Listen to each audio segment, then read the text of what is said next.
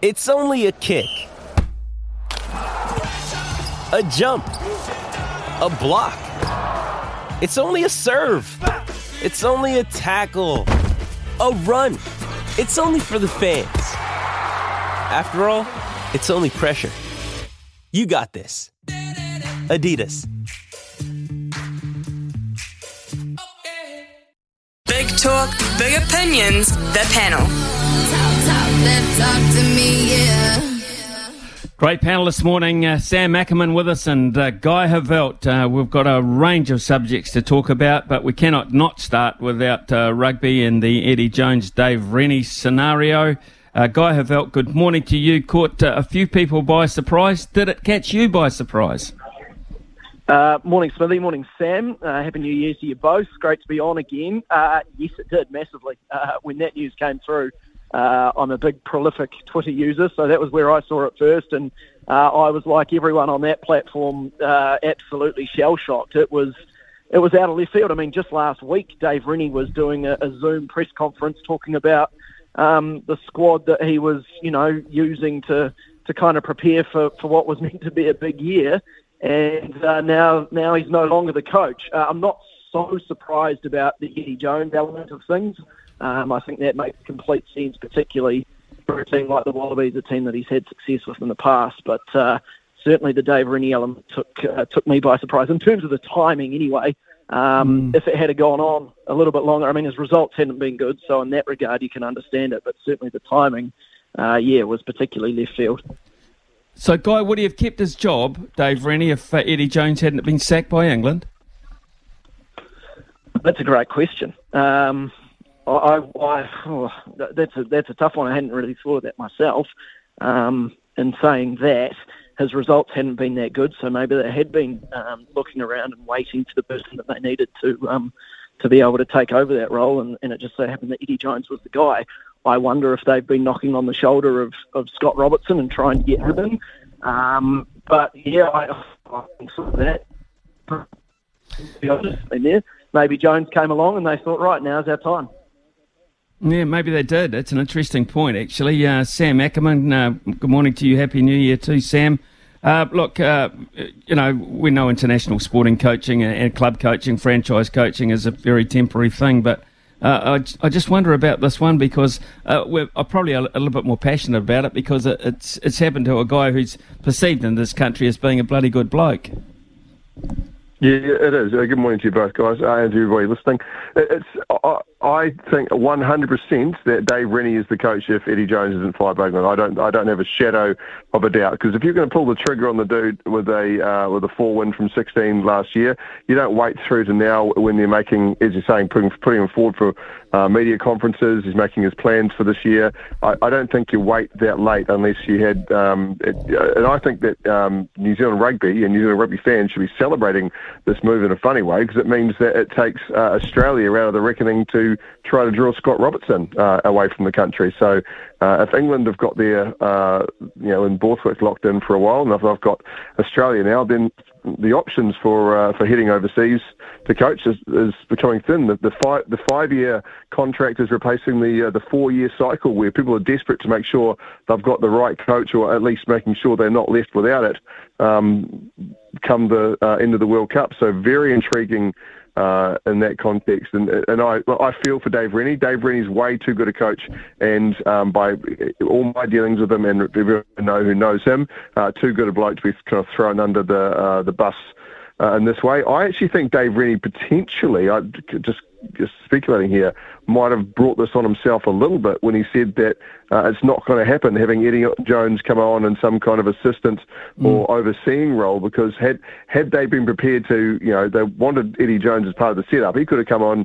He's part of the Wallaroos um, structure, so the plan is for him to, was, I, think, I believe, for him to oversee both and add his input to it so they could get him on a contract and lock him in and that way move him in to coach the World Cup afterwards should Rennie not be successful. So I think maybe Rennie's strong stance of that's not going to happen. He's not in and and, and the um, followed up by uh, Jones saying, "I'm no assistant coach, mate." Uh, I think that personally was what sparked this. Well, I, I think it's. Um, I'm not sure we've heard the end of it. I mean, they've put a full stop on Dave Rennie, but um, Mertz was on earlier this morning and. Um, uh, he was just worried about the more about the process guy, I think, than than anything else. And um, you know, 38% win rate is not a very good one when you look at international rugby. They currently, currently sit sixth, I think, in the world rankings, and they don't look like improving from there. So, uh, if you take the Rennie factor out, there was perhaps scope for it anyway. Yes, there was, um, and, and, as you say, 38% isn't good enough. But I mean, let's look at the coaches that they've had in, in the last, say, 15 years or so, or 10 years even. Uh, the likes of Robbie Deans, he's not a bad coach at all, is he? Look at look at his record with the Crusaders.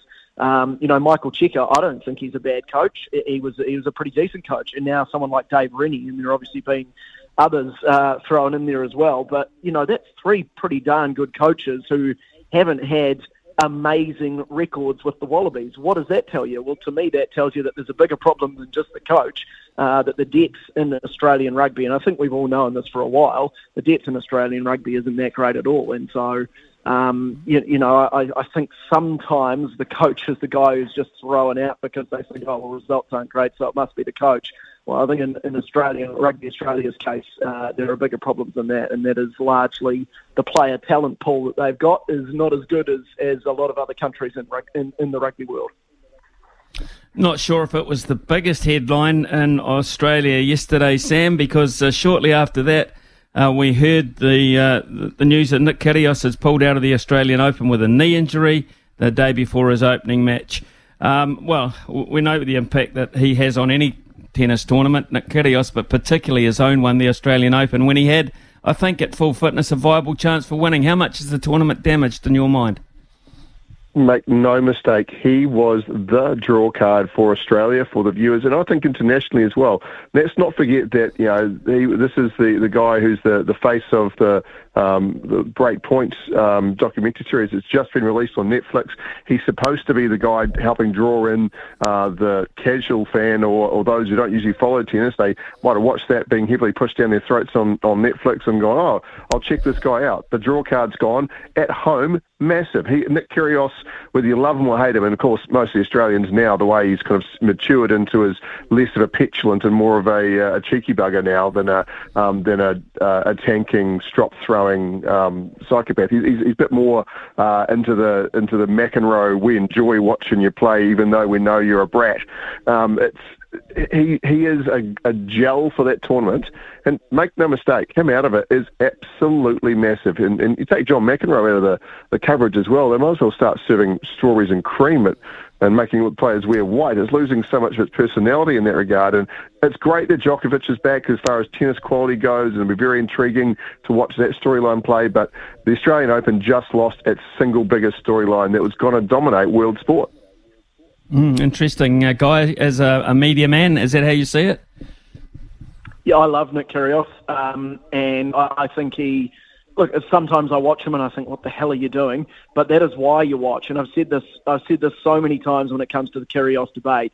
You watch sport because you don't because you like the the the unknown factor about what's about to happen. Um, you know, when it's a fixture of, of say, and I'm just plucking this out of thin air, but the All Blacks against say someone like Namibia, you know the result, so it's not as it's not as compelling. Um, when it comes to Nick Kyrgios, you never know. What's that? Used to, we used to know the results. Yeah, who knows now? Well, yeah, yeah, that is true. Um, when it comes to Nick Kyrgios, though, you never know what is going to happen next, and that is an enormous draw card as a sports viewer uh, about sitting in front of the television and going, something is going to happen in this Nick Kyrgios match. It's either going to be good or bad, but it's going to be something that I don't want to miss. Um, and and so not having him in the tournament, I, I think, like Sam, I think is a massive blow to the Australian Open, and a tournament that's already lost a few big draw cards as well. And I noticed this morning that there are questions swirling around whether Novak Djokovic will indeed um, play his first match today, and how far through the tournament he will get with a hamstring injury. So. Um, yeah, a few issues I think for the Australian Open, and, and certainly the loss of Kyrgios. Uh, yeah, disappointing from my point of view.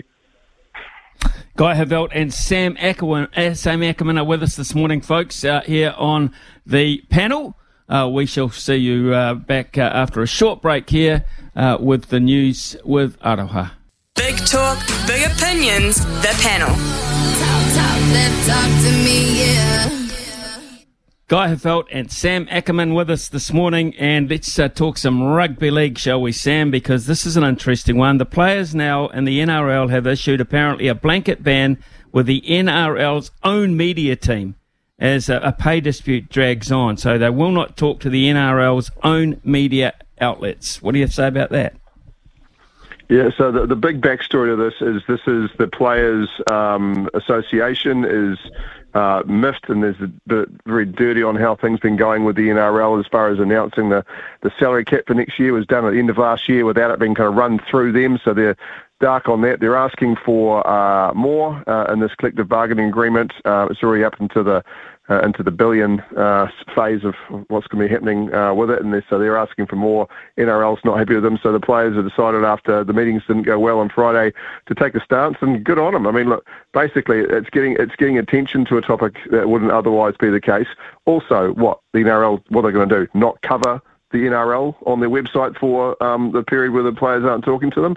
They'll have to take official club stuff. They'll still have access. They'll still be able to do it, but they won't be getting. Um, you know, NRL's website is a, a great source of content rugby league, and they have some very good um, journalists who write some great pieces on there. Uh, for a while now, they're going to be talking to the typewriter and working and feeling the cold shoulder that um, the rest of us have experienced life as non-rights holders know all about. So uh, it's a it's it's an interesting scenario, and I I, I think it's actually pr- a pretty good way of uh, bringing this back up to the table.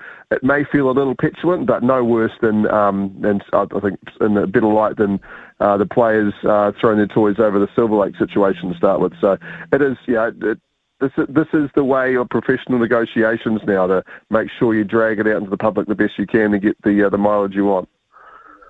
Been a victim of that, uh, have you, Guy Heveldt? I know every now and then uh, certain organisations or certain players have had a, an individual beef with a writer or a reporter from time to time. So, we'll, oh, we won't talk to him. Uh, he's not coming to a press conference. Uh, he's banned, etc a blanket ban. It's pretty new by New Zealand standards, is it not? Yeah, I've never been banned, fortunately, um, but uh, yeah, it, I, I've, I feel like this is semi well unprecedented anyway in, in some regards. But it, I didn't even know what Sam was Sam was saying there around them going ahead with the players with the salary cap and not even um, you know not even taking it to the players' association. Well, that to me is is an instant red flag, and, and good on the players for standing up to that um, because I feel like in the professional environment, both sides should be working with each other. And when the NRL supposedly um, almost goes behind the players' backs and, and just makes the salary cap without much of their input, then fair enough for the players to standing up to them. And, and uh, like Sam says, it'll be, uh, you know, uh, NRL.com will just have to live like the rest of us, uh, the, the non-rights holders, and uh, try and get content other ways, um, which can sometimes be a challenge, but uh, is part of the fun of the job as well. Staying on the league, uh, Sammy, I, I, just wonder what, what, Manly are thinking about uh, Tommy Turbo here, Tom uh, Trbojevic, uh, with his injury woes. Where, where do you see this panning out? Yeah, look, so he only got seven games under his belt in the all last season, and, and Manly are a, a vastly different side uh, when he's on the field. You know, as you expected, you've got a class, a player of his class and skill. But uh, there, there, has been some talk about will should Tommy Turbo been told to you know take a hike and maybe it's worth putting money somewhere else. The short answer is no. Manly need will persevere with him because he is a generational talent. But also uh, for all the po- political issues they have in the infighting and the sacking of star players, if they get rid of the homegrown local lad who everybody, not not one person involved with the club, playing staff, fans, otherwise doesn't love Tom Trbojevic. If they lose him, first of all, you probably lose Jake Trbojevic straight away as well. So it'd rip the heart out of that club. So he he may be an expensive um, baggage to carry, but you can't you can't let that baggage go because imagine if he comes right and goes somewhere else, you would regret that uh, wholeheartedly, and the, and the person who makes that call will end up losing their job. So no, I, it is a really tough situation for Manly. Uh, but look, he's he's gone to the states to do what Latrell Mitchell did and get this uh, this specialised treatment with uh, I think it's Bill Knowles, and they uh, working on his hammies and get himself in the uh, the right position to play. That he reckons he's going to be right for round one, maybe potentially a few weeks later. But he is a guy that needs to stay on the field uh, for the sake of Manly and you know just fans in general. Because when he is on, dear Lord, he is on. Right, let's uh, look at, at, just a little bit of cricket um, and uh, the Mankad side of things. It's drifting, well, I won't say it's drifting into the ga- game, it's becoming quite prevalent now. All of a sudden, it's made an appearance at the Women's Under 19 World Cup, Guy Heveldt. Uh, where do you stand on this? Uh, and when do you predict the first punch up on the ground, male or female, is going to happen? Yeah, I think we're probably close to that, to be honest. Uh, I, I'm I'm 100% for the Mankad and that's for the simple reason um, a batter, it's, it's easy. Stay in your crease until the ball is bowled, and then you won't have these problems. I mean, it's it's really as simple as that. And and the the game is so far in the batter's favour these days that um, I just think any little thing that, that sometimes puts it slightly back towards the bowler um, for me is a positive. Um, yeah, it's happening a bit more. Uh, but I just think that this will make batters more aware that all they simply have to do is stay in their crease until the ball is released, and they won't get out that way. It really is as easy as that. Just remind us of where you went to school. the great institution of Christ's College in Christchurch, uh, and that's why you have me on, isn't it, Smithy? Because you want no, some you want yeah. some uh, resemblance of, of, of intelligence on your show.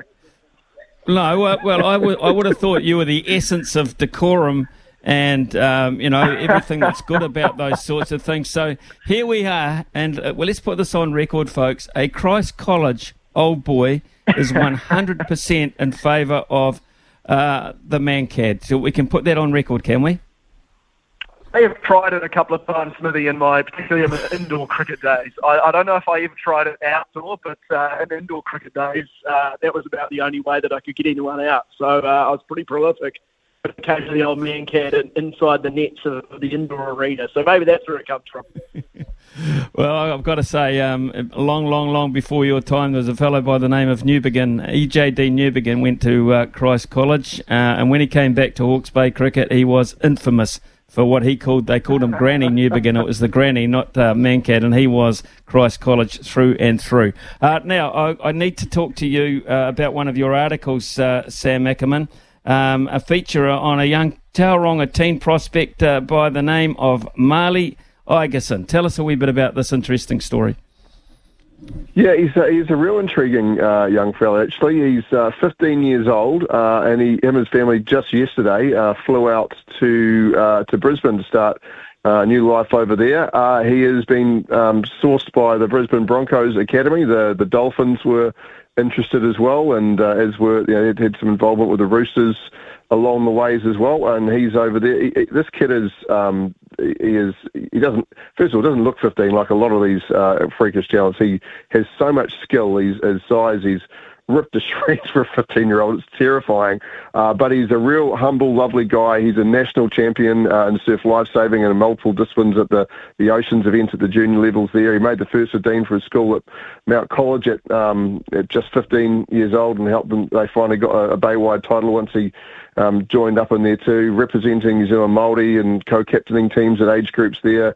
He is just, he is a real special talent. But what makes him special is he's not one of those kids who scores length of the field tries or is all flashy. He doesn't have like some killer sidestep. He has got the engine that every rugby league team needs involved, and he has got a, a huge work ethic. Put it this way, he made his debut for the Broncos um, academy team uh, last year, and he topped the tackle count from the bench. So uh, he gets in there. He's got a great work ethic. Can play in the halves. Can play in the forwards. I reckon 13's his natural spot.